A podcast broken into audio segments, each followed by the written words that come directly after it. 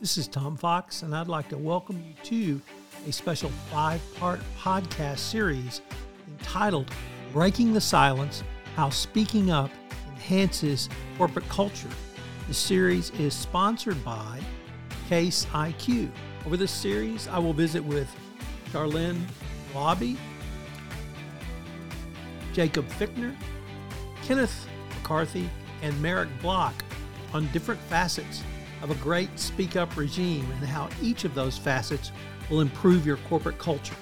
We will tackle such topics as the indicia of a great corporate culture, the importance of triage and internal investigations in improving your corporate culture, non retaliation and protections for those who speak up, tying your entire system of speak up to improving culture, and we'll conclude with some thoughts on how an entire system of speak up drives corporate culture to better run your organization and at the end of the day, make your organization be more profitable. First, a word about our sponsor, Case IQ. Case IQ is the leading provider of modern workplace case management software to handle virtually any type of compliance breach. Case intake, workflow, data centralization, and reporting have never been simpler or more efficient. Whether you're dealing with potential employee fraud, harassment, or misconduct, trust Case IQ to provide clarity and confidence you need to protect your employees, your organization, and your brand. With millions of cases resolved and billions of dollars in litigation avoided, Case IQ can help you make a difference in your workplace. Visit www.caseiq.com to learn more. In this episode, Eric Bloch on how Speak Up improves your compliance program. Hello, everyone. This is Tom Fox back for another episode in our five part series, and I'm absolutely thrilled today to have Meric Bloch. Meric, first of all, welcome to the podcast. Thank you for having me. Glad to be here. Meric, could you tell us uh, what you're currently up to? Sure. So, at the current time, I have a consulting practice uh, where I focus only on workplace investigations. And the thrust of the practice is really helping corporate clients either establish an effective investigations program, maybe um, optimize it, kind of ev- evolve it to the next level. Also, training um, of investigators and uh, coaching. Uh, one of the things that I'm finding that helps clients is after you've done the training, after you help them establish the framework, um, and then it's really working to grow their teams case by case and learning from each case. So it's keeping me busy. Um, just finished my fourth book. Um, and st- this fall, I started as an adjunct professor at Fordham University Law School in New York, um, working with them, teaching a course on investigations. Not surprising. So it's been it's been busy uh, seven, eight, nine months must say Fordham is developing a powerhouse in compliance. Uh, you're one of several people I've heard that have uh, associated with them as either an adjunct professor or some other role. So uh, keep we're going to watch that space. But Meric, what I really wanted to visit with you on is how um, Speak Up, how the investigation process, and indeed uh, Speak Up more generally might help improve a compliance program. Um, many people think of speak up as well that's just a hotline and someone calls in and said i have a problem or i saw something and that's certainly one way to use it. But a true culture of speak up uh, is much more encompassing. How have you seen a culture of speak up let me just start with uh, your specialty in investigations. How can that help improve a compliance program not simply address an issue? Well i it's actually a great question. And I think the challenge for compliance professionals is how do we make it integrated into our companies and how do we make it meaningful? Um, so, generally, I think the, the, the predicament uh, we find ourselves in is we go, we, we set up a hotline, we establish, you know, the messaging for it whatever policies we may think help. We say the right words in the code of conduct.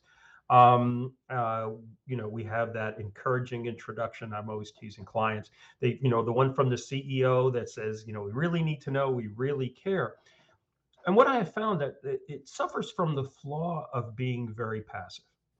Uh, in other words, companies need to, or any organization needs to look into um, who is speaking up, why are they, why aren't they, uh, and and really ask themselves difficult questions. Um, I have found in my practice as an investigator, as an investigations leader in, in companies, the challenge for I can see most commonly is is is it meaningful? It is incredible. Um, people aren't sure um, what should be reported or what shouldn't be. Um, for example, we all say the same things. If you're not sure, you know, tell all these different people. And that's great. You have to say that. Um, but do people really understand what you're talking about when you say speak up? Should they speak up? And this is from a veteran of hotline management. Should they speak up uh, because you know, um, you know, somebody took their sandwich from the refrigerator? Should they speak up when you know they they're observing it with someone else? In other words we don't do a good job of telling them what we care about and the role they play. And i and i think that part is is very important. So it's really um, looking at the friction point. It, it's so it's not just we have this we have this we have an additional policy we have a brand new poster we give out squishy balls on compliance day. It's really about saying what is meaningful to these people? Um, where are they speaking up? Where aren't they speaking up? And really taking a critical look at it and quite honestly being able to take accountability for it if it's not what it should be. Let me pick up on something you said because i've never heard it phrased that way way explaining to people the role they play uh, mm-hmm. everyone has obviously a different role in corporation top yeah. management middle management myself if I'm reporting to my supervisor or or a middle manager. Could, could you maybe say a few more words on how do you explain to someone the role they play?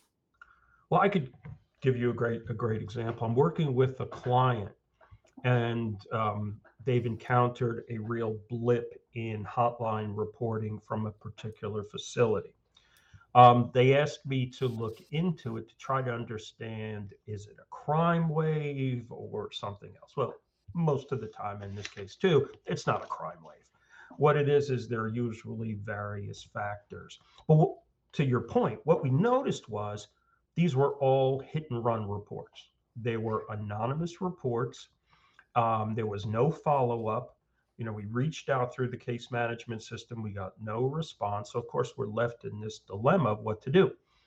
So, we started looking a little closer, looking a little closer. And I had suggested to the client, why don't you do, you know, very quick training about this is what happens when you make a report. Your role is not just to say, I'm unhappy. I wanted you to know about it. Now go fix it. It's really you're an information source you have a need and an obligation to cooperate with us. This is what we need if you expect us to help us. This and quite honestly, we explained because they were all coming in anonymously. We actually explained to them, look, when we receive an anonymous report, these are the practical consequences. So let's be clear. We weren't saying don't make an anonymous report. We were actually saying, please realize that it's not as valuable as when we can engage with somebody. So we actually saw that after they had that that town hall, I guess what is what they did. Now all of a sudden, um, the reports are more meaningful, more identified, and even when they're anonymous, they know to check in. They know to give us more details because we're we're looking into potentially improper conduct, not I'm unhappy. Um, and then, of course, one thing led to another. Now we've been asked to do training for managers about when someone comes to you with a concern, here's what we need you to do, here's what we don't want you to do, and more importantly, this is how you engage with the person, and these are some of the things you can say. Because again, what I've observed professionally is companies say, you know, if you have a problem, the first person you talk to is your manager. Great idea then they've done nothing to educate the managers managers about what to do when um, when someone contacts you. I just want to throw in a quick point. Um, in it's both the reporters and my manager example. I do not doubt people's good faith. In fact, I haven't found anyone who didn't care. It's just we haven't told them how to care. And I thought that made a big difference. I find that incredibly fascinating by putting what I heard you say is uh, use the word obligation. And by putting some obligations on reporters or those who Mhm. might raise their hand and speak up, that actually engages them more. Is that correct? Yes. Now, by the way, when I'm saying engaging them more, I'm not saying, well, unless you show us prima facie evidence, we're not going to do anything, nothing like that.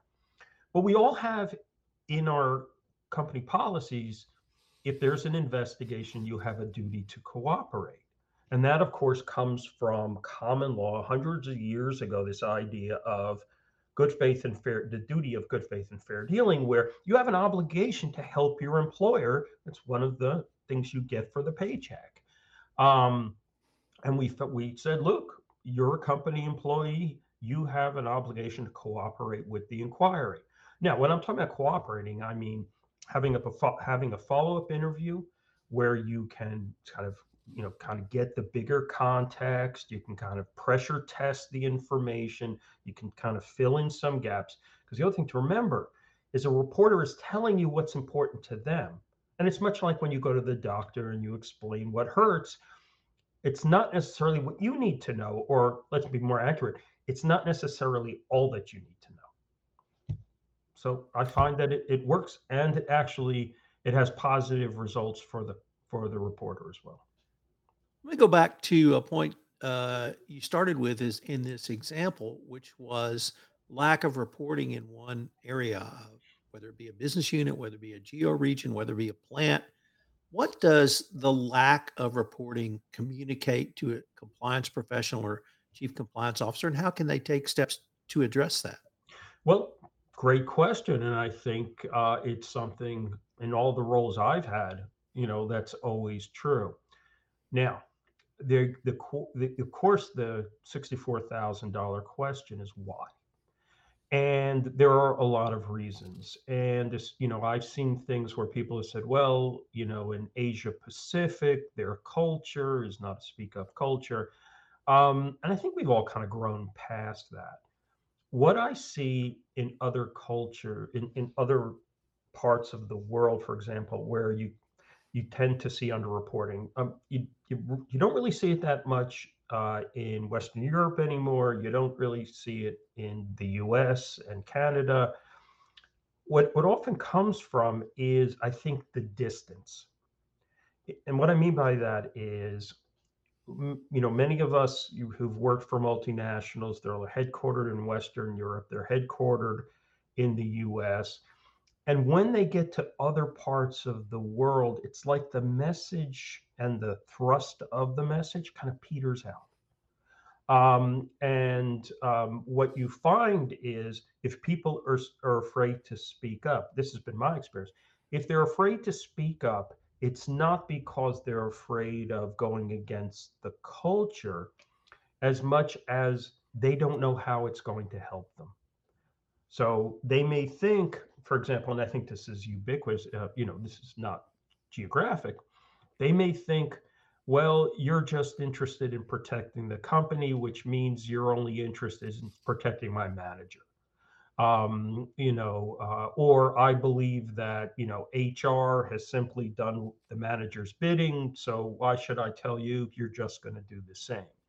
In other words, that really passive message of tell us um, gets lost when you haven't put it in the hands of people in other parts of the world who see it as a distant message um, and and it's lacking relevance to where they are sitting today. And it's not this, you know, overwhelming cultural thing. That's just been my view. So when I was in a multinational corporate legal department, I often used to say that when you drop a pebble in the lake, by the time it got overseas, it was a tsunami. And then the people in the Asia Pacific region would say the same thing when it came back to America when they dropped a pebble in the lake. But wow, what I heard was completely different. You dropped a pebble in the lake, but it completely petered out. Yeah, and I think it does because, and again, I'm a multinational refugee like you. uh, is that um, it it's sort of like I think one of the things I also see when you get away from headquarters is this kind of idea of, you know, this riff off of Fiddler on the Roof is, you know, let headquarters be well far away from us. Um, and then it's the idea of, look, we don't want to get headquarters involved, you know. Um, and, I, and I have seen this where some people, you know, in other regions might say, if this goes to headquarters, people in headquarters are going to think we don't know how to do our jobs. So notice it's not a fear of losing face, of vindictiveness. I, my experience was people were going, if, if they get a lot of reports from, say, Singapore, I'm just picking a city, they, from a Singapore, they're, I mean, people at headquarters are going to go, uh, I guess we have the wrong managers in Singapore. Look at this problem. So do you see how even making a report all of a sudden carries all this baggage instead of could you guys take a look at this and tell me if it's consistent with the rules that's the problem in my view it's a very my experience you know we're looking for these great epiphanies it's really a very practical problem and it's not very glamorous on how to fix it Mark, that seems to be the perfect point for us to end this podcast, and we're near the end of our time. I hope our listeners will join us tomorrow where we take a look at the ROI of Speak Up Culture. I wanted to thank you again for taking the time to visit with me, and I look forward to continuing this conversation. I hope so too. Thank you again for having me. This is Tom Fox again. Thank you so much for listening to this special five part podcast series, Breaking the Silence How Speaking Up Enhances Corporate Cultures, sponsored by Case IQ. Case IQ is the leading provider of modern workplace case management software to handle virtually any type of compliance breach. With millions of cases resolved and billions of dollars in litigation avoided, trust Case IQ to help you protect your employees, your organization, and your brand. Visit www.caseiq.com to learn more. This special podcast series has been a production of the award winning Compliance Podcast Network. If you'd like to sponsor your own podcast series, please reach out to me. I'm Tom Fox. You can reach me at tfox at tfoxlaw.com. Thanks again for listening, and I look forward to visiting with you again.